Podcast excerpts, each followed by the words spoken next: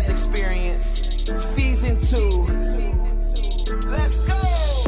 Thanks for joining us for season two. Join the conversation with Matt, Dez, and friends as they share how to transform culture through family.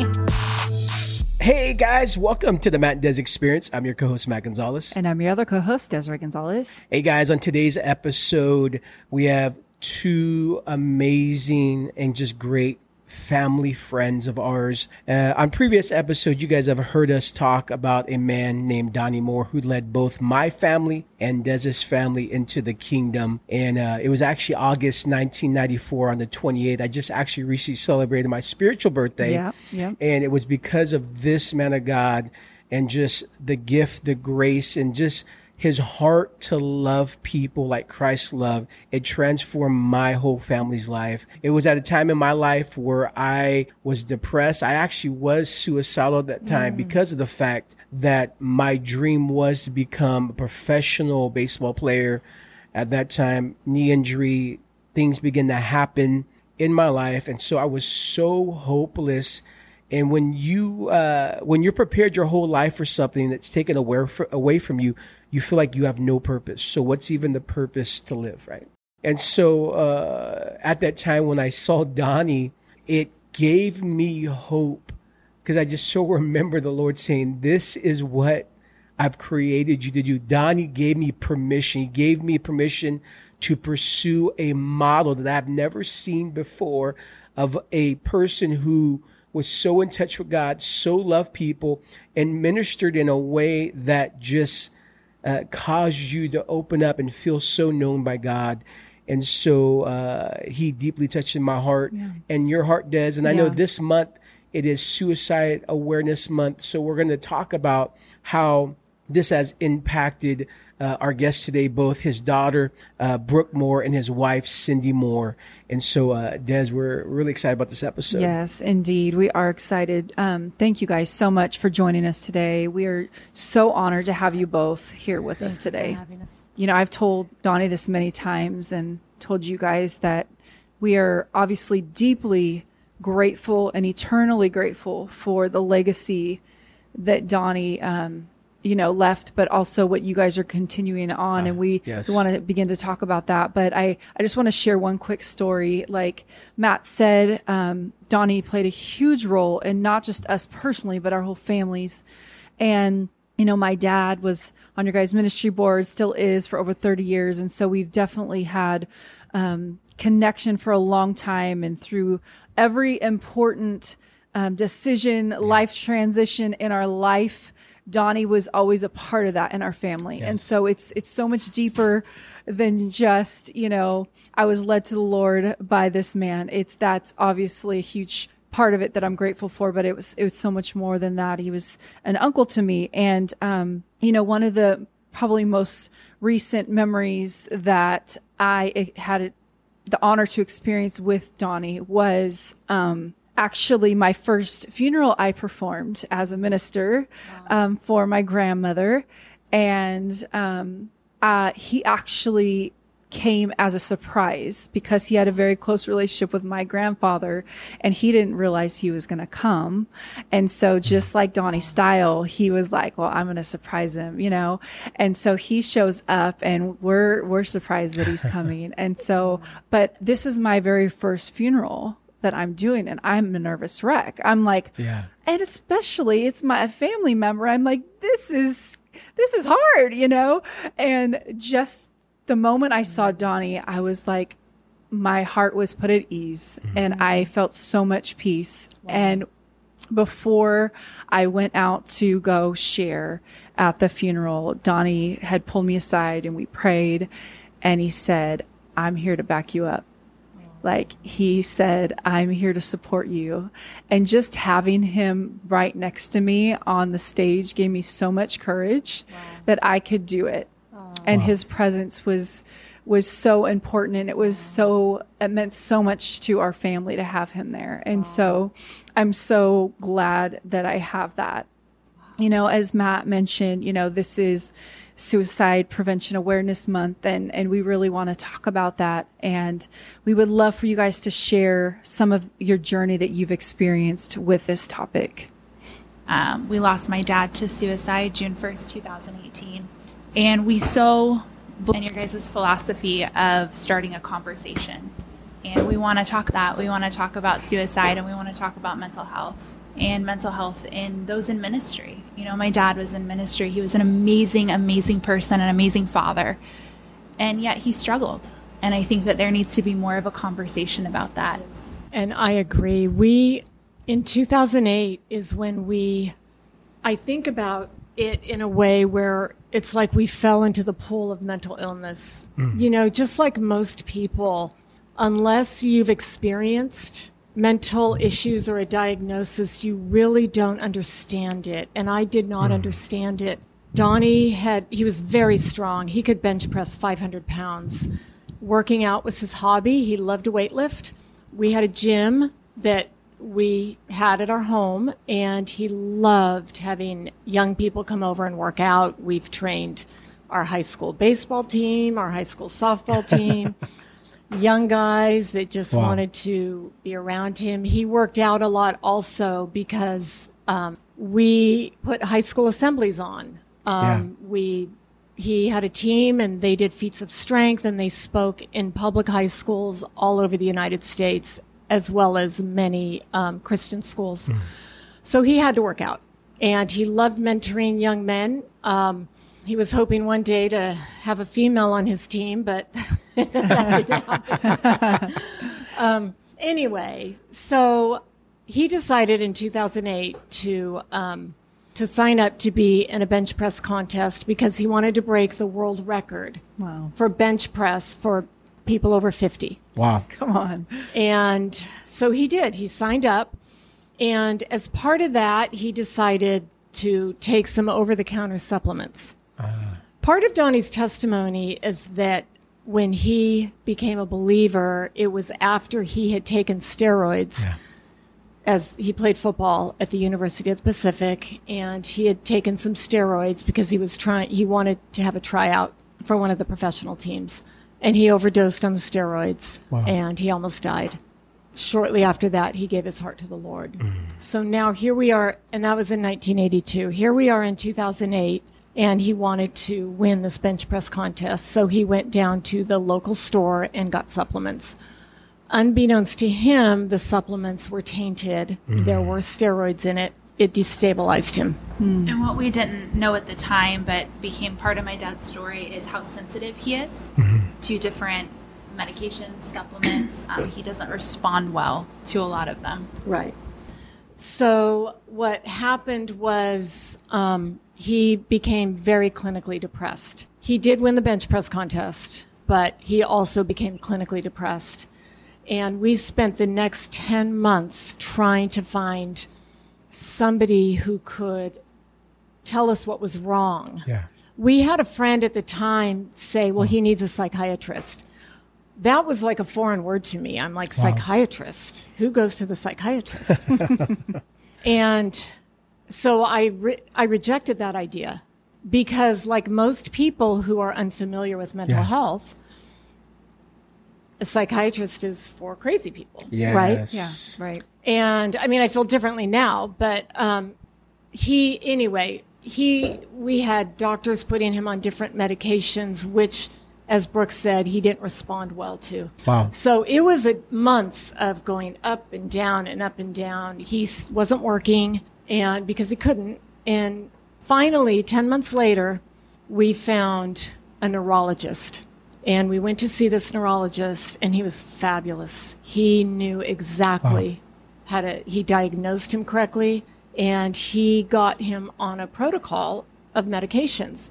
I know a lot of people are afraid of that, and they need to be used cautiously and Yeah. wisely, and from an ex- a doctor who specializes in mental health Yeah.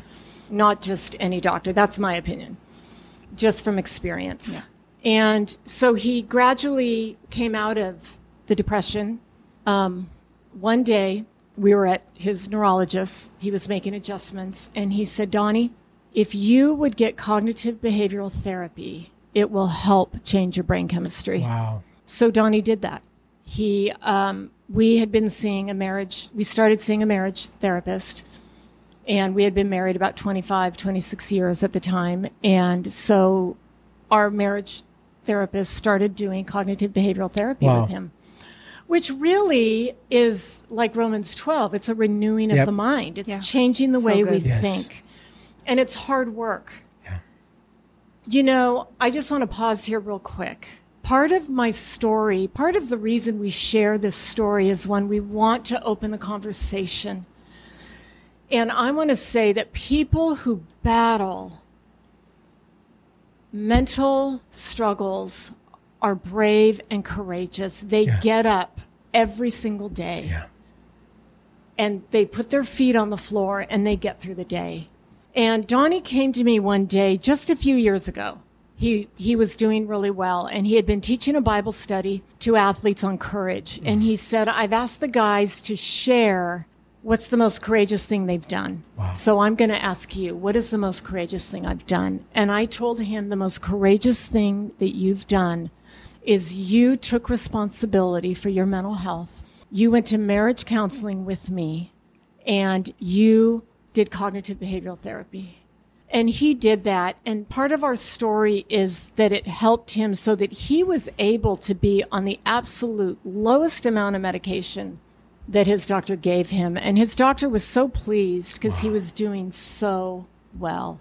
Yep. Um, 10 years later, so he was doing very well.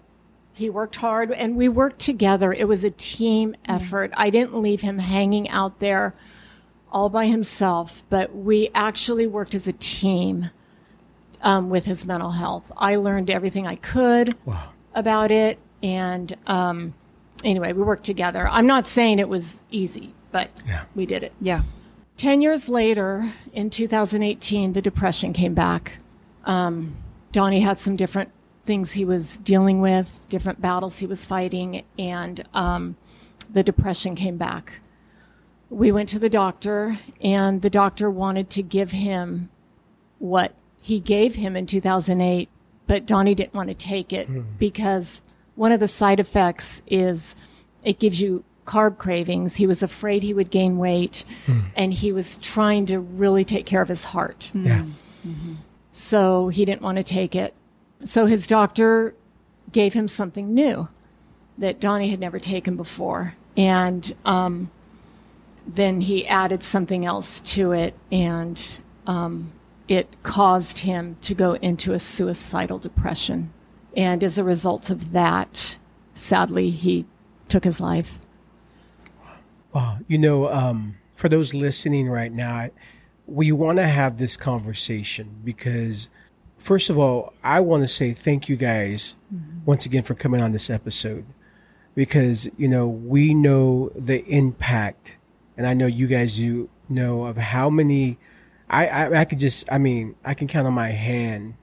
I can keep counting. I don't have enough hands. I'm thinking of all the people who've been deeply impacted by Donnie's ministry by his life who have come into the kingdom. And what I appreciate about this episode that we're getting in is that, you know, a lot of times topics like this we don't talk about in church because there is this facade that you have to be perfect.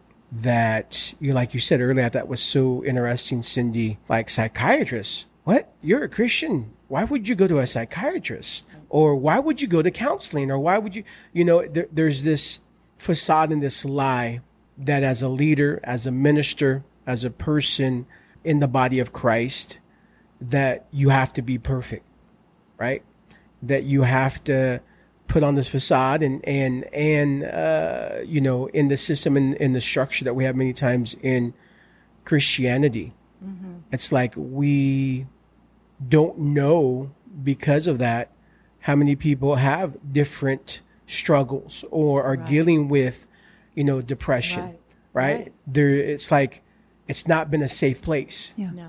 and because where there's not a safe place people don't get an opportunity to have these conversations and so we want to have this conversation today so that you the listener will have permission that if you can relate to some of the things that are happening right now uh, depression discouragement you know just even some mental health that you would have the courage to be able to reach out and do something about it.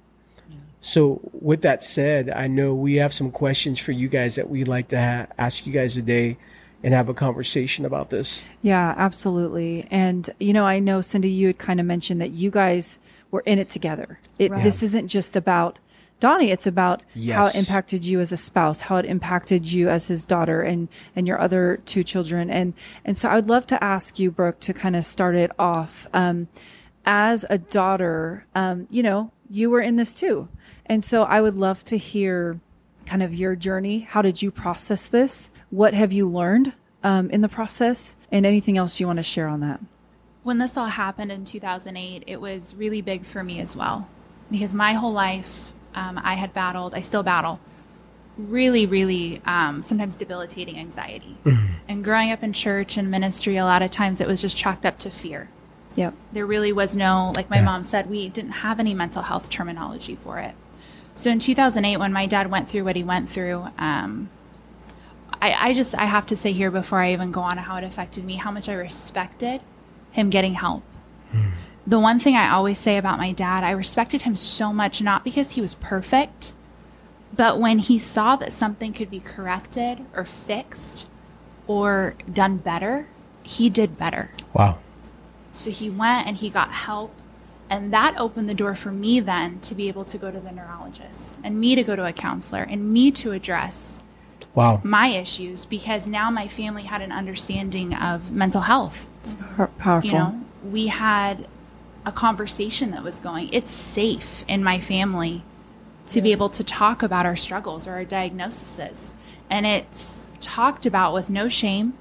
And another thing is it it's no indication of my faith. Mm-hmm. A lot of times growing up, I felt like, oh, I have this anxiety, I have fear, there's something wrong with me, I'm failing, I'm not praying enough. And really, it's just something going on in my biology. right. So my dad got got help, and not only did him going to therapy help him in my mom's relationship, but it helped my relationship with my dad. My dad came and he sat down with me and he said, "You know, I know I haven't been the perfect father, and I would like to take this mm-hmm. opportunity to apologize." Wow. And he said, I would like you to share with me anything I've done. I was 18 years old at the time that have hurt you, and I would like to make it right. Mm. And for the last 10 years of my dad's life, I had such a beautiful relationship with my father because there was so much openness and this difficult time that that happened where my dad got his diagnosis and I was able to get my diagnosis. Wow. There was so much healing that happened after that. Wow, that is so. You know, one of the things that stands out to me right now, Brooke, that you said is that your dad's courage to get out of the norm of what maybe was taught as a minister. You know, uh, I grew up in a, a very, you know, we grew up in the same circle, Yeah. and you know, uh, it's one of the things where you stay quiet, right? You you just be strong for everybody, and if you're dealing with mental stuff, it's like you don't talk about it because it's either super spiritual, like oh you need deliverance or there's something here, or it's you know hey you don't show that weak side because if you show that weak side, it's gonna be used against you, so you gotta be strong. But I love what you said was that his courage gave you permission to be able to go and deal with something that anxiety Yeah. that you that you had dealt with and i love that because of the fact that you know by him stepping outside of the box stepping outside and saying hey it's just who i am you said this is who your father is he's all he was always that right gave Yeah. permission. I think my question for you and both of you guys, I know um, at this time, is for those listening right now, right? I know you had talked about that, hey, biological Yeah. stuff going on in my body, right? I'm not carrying the guilt and the shame of it. You know, it allowed me to pursue it. Um, you know, I would like to have a conversation. I know before we entered into the recording this in the studio, we were having some really good conversations. And you said a phrase that hit me so hard that out of uh, the 2008 situation, uh, your dad really had an encounter with the grace and love of God. And he said a statement that just rocked me. And would you share that statement and then share a little bit about what how that kind of unfolded in uh, in this journey for you guys? My dad had a lot of revelations that came out of 08, and one was his understanding of the love of God. And one of the things that came out of that was he said, You know, there's nothing that you did or that he did. You know, he said, There's nothing I did that caused God to start loving me. And there's mm. nothing that I could do to make him stop. Mm. And his whole idea of any works based theology really changed. Wow. He shared a story with me around the time that he sat and had that conversation where he wanted to apologize mm. about how when he was in college, he was playing football and he had thrown for four touchdowns and he had had a really good game. And he Wow. called his dad after the game and he said, You know, dad, this is what happened. I threw for these touchdowns. And he was expecting a congratulations, a great job. And um, the response he got was, If you had done A, B, or C, you know, you could have had that fifth touchdown. And my dad realized that he had lived most of his life chasing that fifth touchdown. And he even said to me in that conversation that he apologized for parenting me out of that, that works based theology. And Wow. he had realized that he had been trying to earn the love of God Wow. instead of just receiving it. And there was an authenticity that came out of that time where it went from, you know, if I do A, B, or C, God will be happy with me. Or even the whole blame game of, okay, because I struggle, because I have a diagnosis, because sometimes my brain doesn't do what I want it to do, there's Yeah. something wrong with me, or God's mad at me. And that's not the case. Like I said Yeah. before, it's biology. Just like if I had diabetes and I had to take insulin, I wouldn't feel bad about that. No mm-hmm. one in the church would shame me for it. It's just my Yeah. body. I'm in a body that is not perfect and it's having an issue. In the same way, that's what I hope it will eventually be with anything in the mind. Wow. Wow. That- Wow. I'm just having an issue and I need to address it the same way I would anything else in my body without shame and without judgment. You know, while you're talking about that, Brooke, I just want to say, in talking about biology, we're also not discounting the spiritual battle that goes on.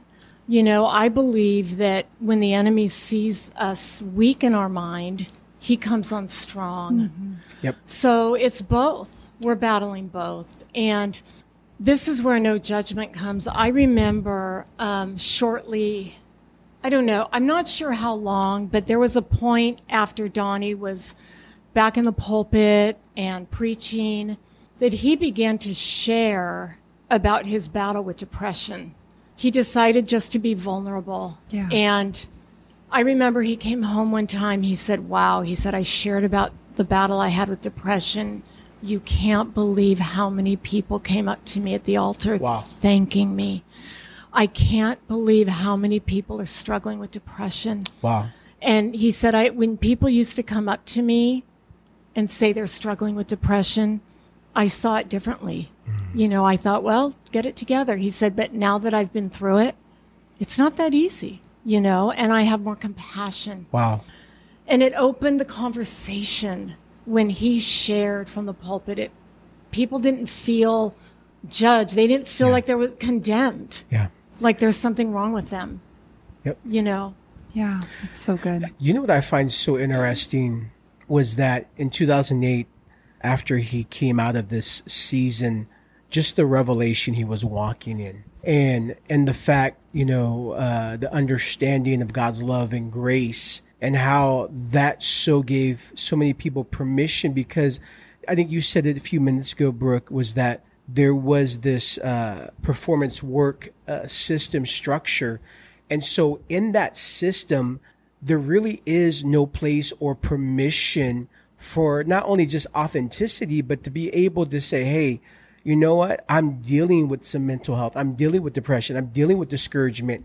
And so it almost adds not only uh, that which you're dealing with, but it adds loneliness. It's like, who can I trust? Who, who can I really open up to that can get some real help? And I love the fact that w- the message that Donnie ran with after that season. I, I remember we actually had him at Innovation Church. It was actually that he came out and spoke on Sunday. He actually spoke that message and the actual tangible uh, breakthrough and just even impartation that happened in the meeting set so many people free. And so I, I think that is just amazing. Even uh, those who are listening to be able to have the opportunity that hey, if if you uh, if you grew up in church, you grew up in a very religious system, maybe work environment where you feel like you don't have a safe place that you can be honest, like, hey, I'm dealing with depression.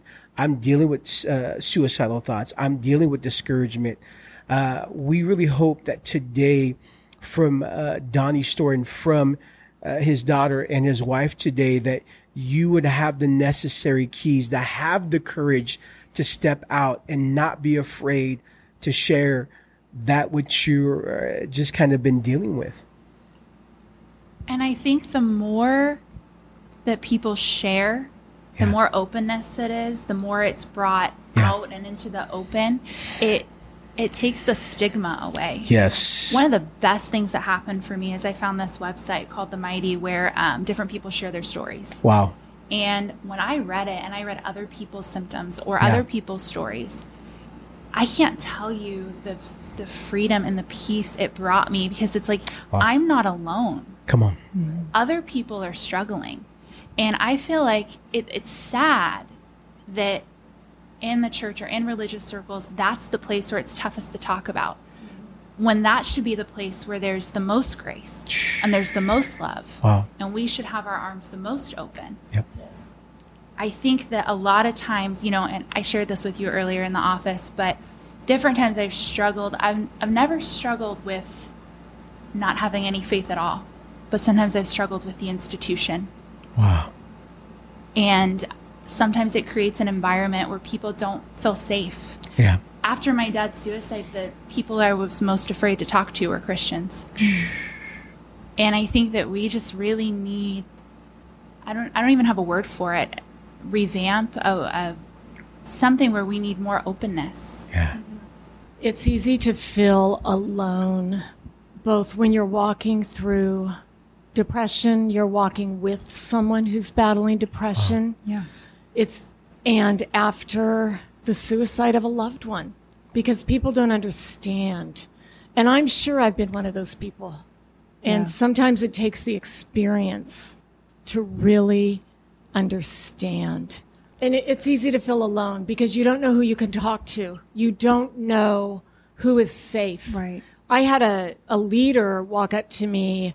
It was shortly after Donnie had stabilized, somebody that Donnie would have had to Yeah. answer to. How's Donnie? Is he fine? Well, there was no way I was going to say anything but, oh, yes, he's fine.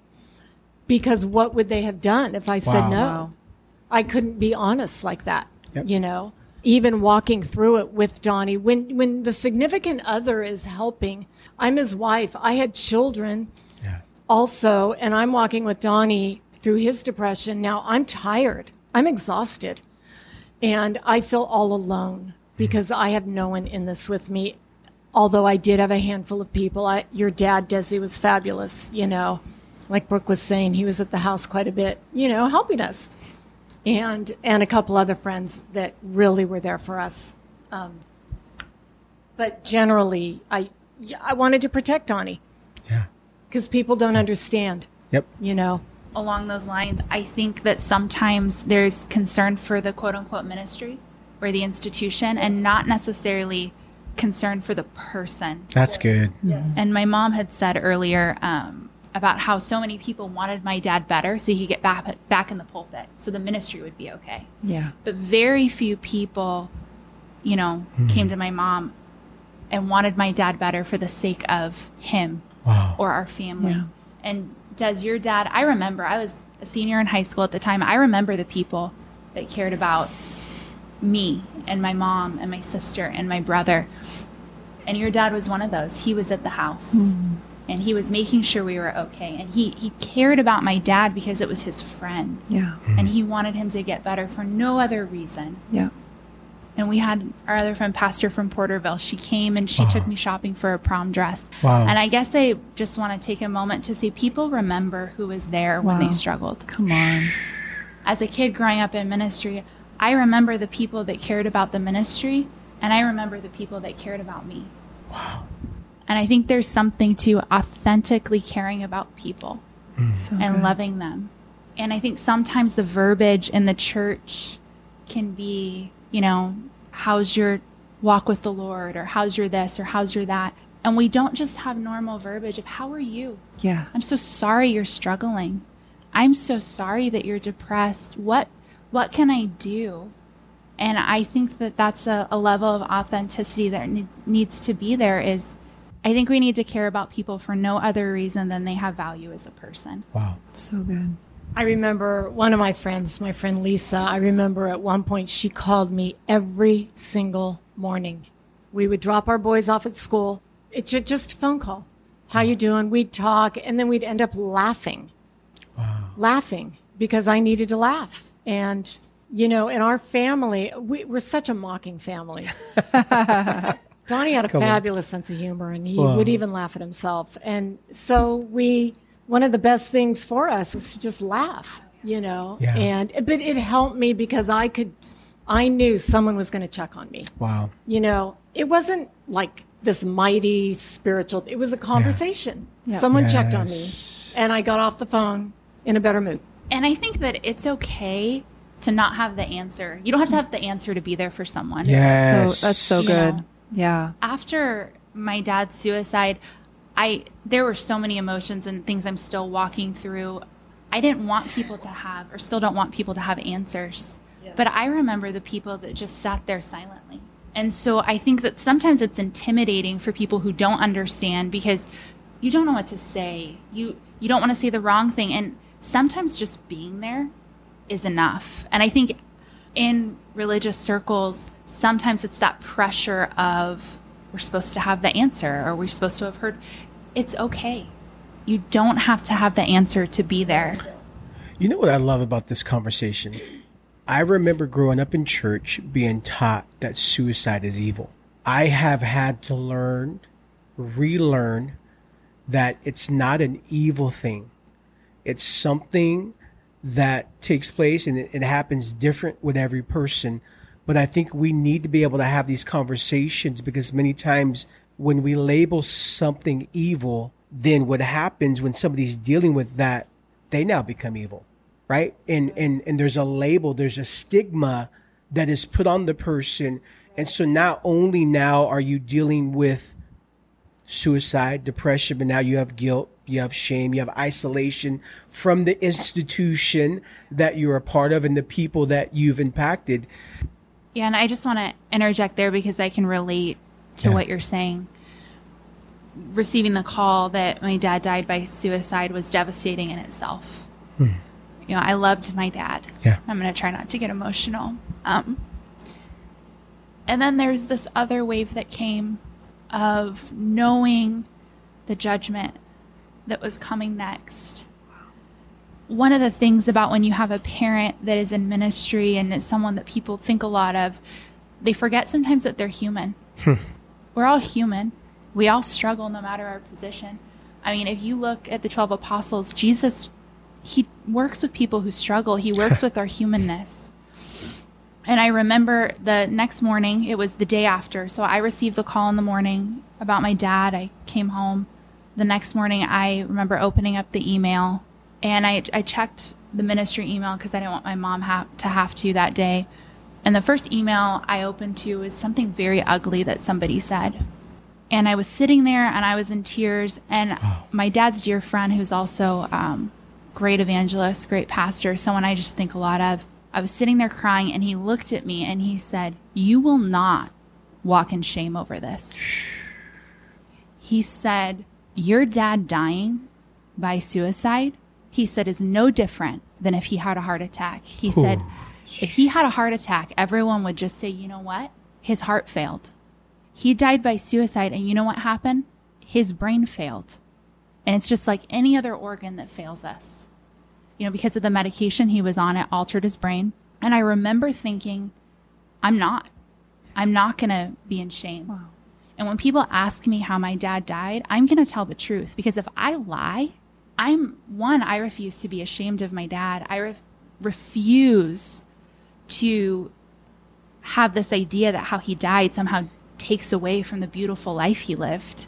I won't live that way. I will tell the truth, and I will tell the truth with my head held high because I want to take the shame out of it and the stigma out of it for those of us that are survivors of losing a loved one to suicide. Wow.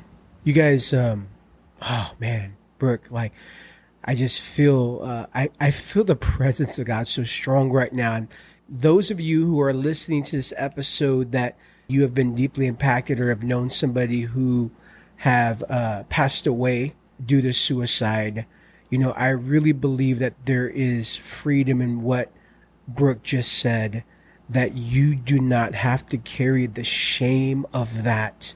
That just, I love the analogy of a heart failure and just what you, what you said is so freeing. What I want to ask both you guys and, and specifically you, Cindy, for those who are listening that uh, maybe have a loved one, a friend, family member that they maybe have a sense that may be dealing with deep depression, suicidal thoughts. Now being on this side, are there signs that we could look for for those who are our friends, loved ones that could actually tell us, hey, they're dealing with this, so we need to step in, or there's something that we can do to help them in uh, this process? I want to preface this by saying sometimes there are no signs. Wow. Um, Wow. A lot of the signs we posted in our newsletter, the warning signs, a lot of them have to do with depression, but sometimes when somebody is talking about wanting to die, they might just out of the blue talk about, you know, arrangements or can you cremate or I just want to die. Um, sometimes they might start giving things away. They might be sleeping a lot, not sleeping enough. A lot of the quote unquote signs with my dad were seen in hindsight. Wow. So after it happened, we could look back and we went, we should have seen this, we should have seen that. But in the real time that it was happening, we missed them because they weren't obvious until after the fact. wow. And part of the topic of suicide prevention, which can be really hurtful for someone like us who are surviving, because it can feel like maybe we dropped the ball because we already feel like, oh, I should have done this or I, Yeah. I could have done that. But sometimes there are no signs. But after the fact, we did see things. But I, what I want to say is don't be afraid if you even suspect your loved one might be thinking about it, is just to ask, Yeah. just to talk to them.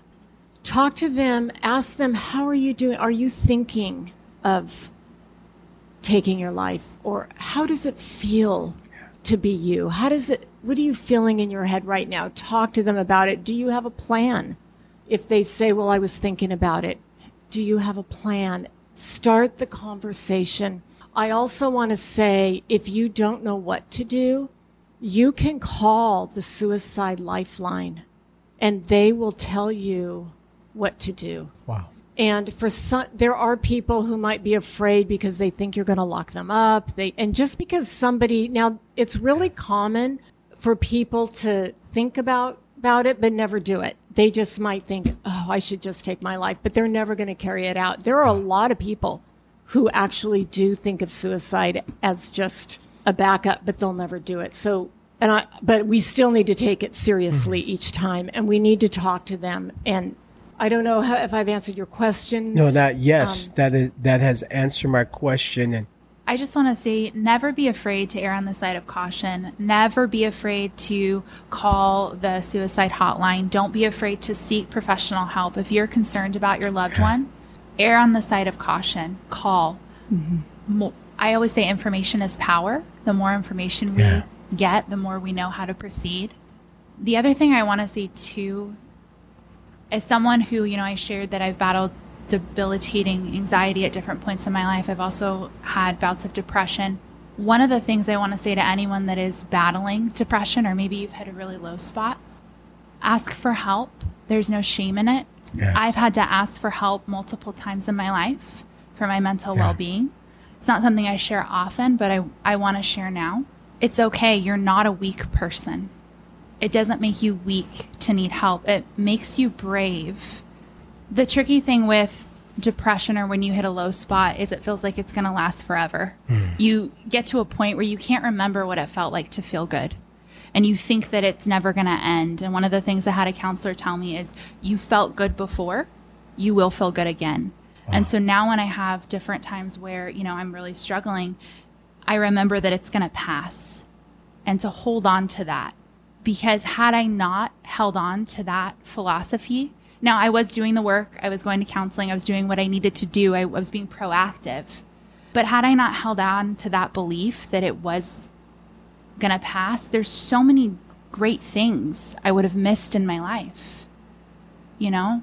And I want to see that suicide is a complicated issue. You know, there's different factors that go into it. Like with my dad, you know, the role of a wrong medication played a part. So I'm I'm no I'm in no way simplifying the subject, but I just want to say from my personal experience, if you are struggling, ask for help because it can and it will get better. Yeah.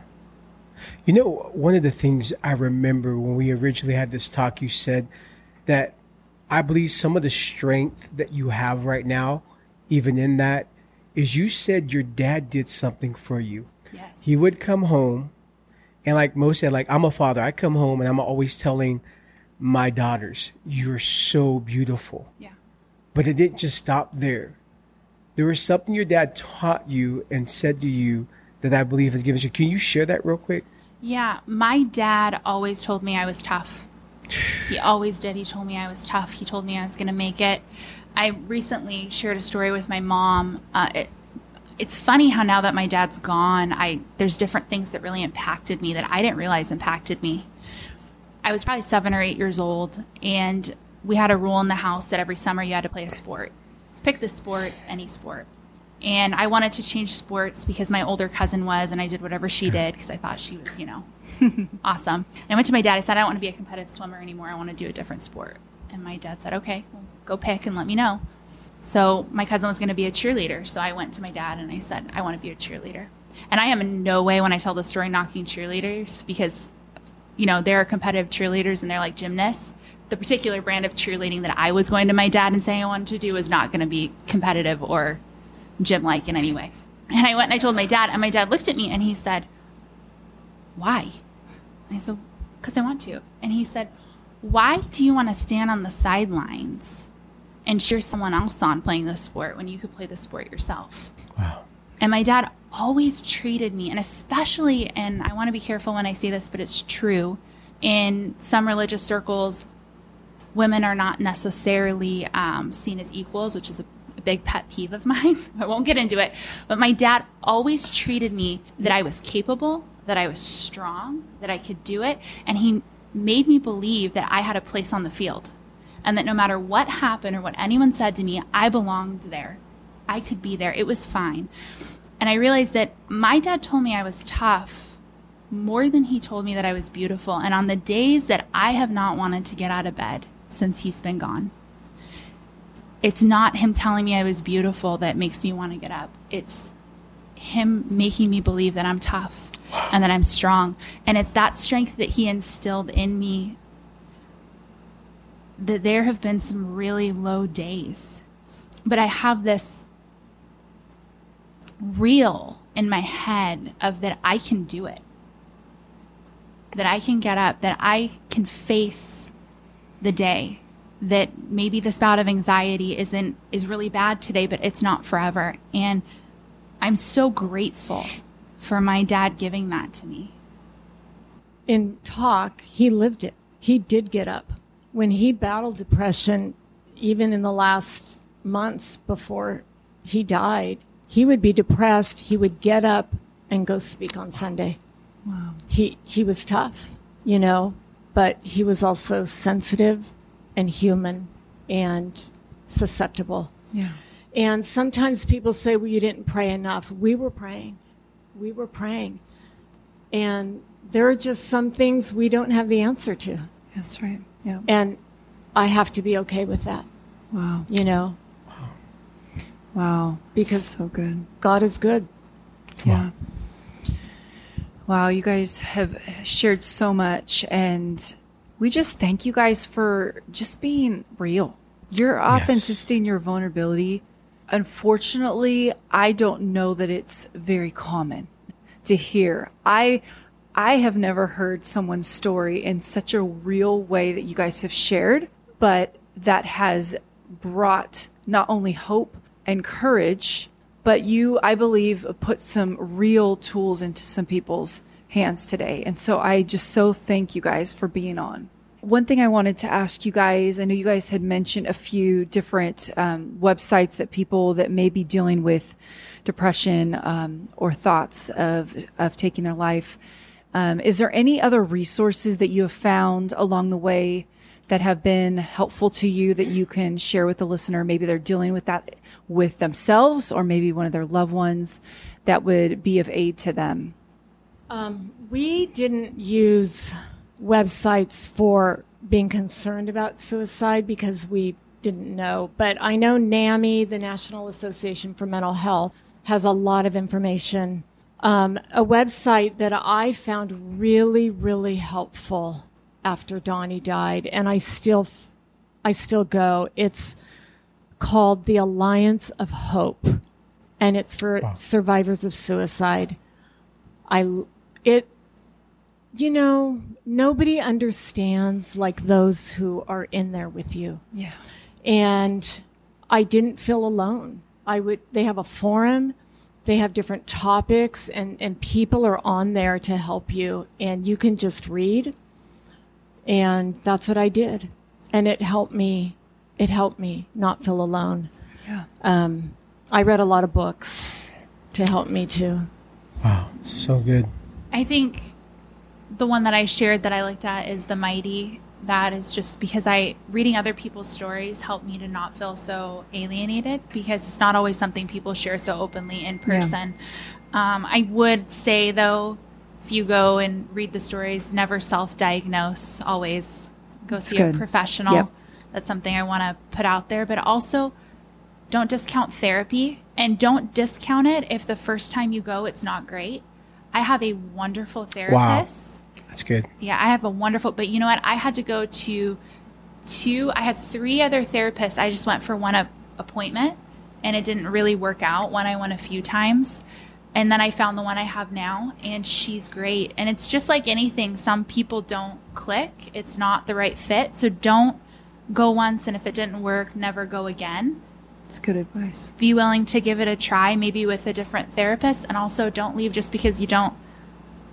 They're they're asking you hard questions because, you know, for me, I'm not naturally a vulnerable person. Even doing yeah. this podcast is very out of my comfort zone. But I, you know, I believe passionately in making talking about mental health wow. an okay thing. So good, so, so good. good. Wow, this has been so good today. Uh, do you guys have any last thoughts you'd like to leave listener today? That's a really intimidating question because mental health, the topic of suicide, the stigma, all of it, it's so big. Yeah. It's really hard to cover everything in one podcast. Yep. And so I don't want you to feel anyone listening that we've covered everything or that necessarily we have all the answers. We're on this journey. Yeah. So we're not, we're simply sharing our journey and what we're going through everyone's journey is going to be different. Yeah. And we're just hoping that being open with ours as we seek out more information and more answers, that maybe other people will feel that it's okay to talk about their journey. That's so good. I just want to say that you are not alone. I know you feel alone, but you're not alone. Um, I remember reading the Gospels one time, and Jesus said, "You." He was saying, to the apostles, You have been my friends through these trials mm-hmm. I've had. And I, it, I thought Jesus had trials. Yeah. And when he was in the garden, he said, Stay with me. You're not alone. So good. Um, there's help. There is help out there.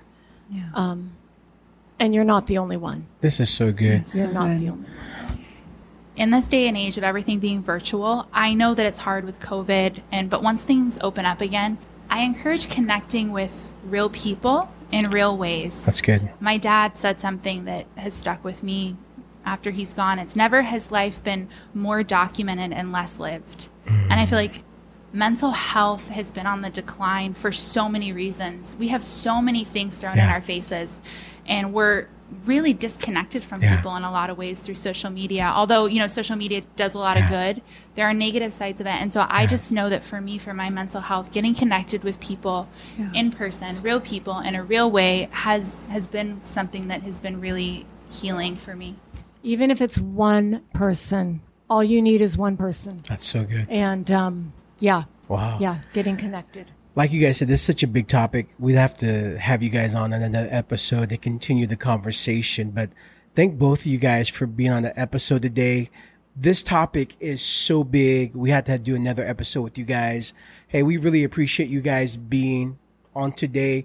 Uh, is there a, a way that the listener can continue to connect with you guys, website, or if they have questions and they'd like to reach out to you guys? Or even if they want to support your ministry, we would love for you guys to share. We have our two, we have an Instagram account, at Donnie Moore Ministries, Instagram, at Donnie Moore Ministries, Facebook. We do have our website, which we are working on updating. It hasn't been updated in a couple of years, but it's DonnieMooreMinistries.org. okay.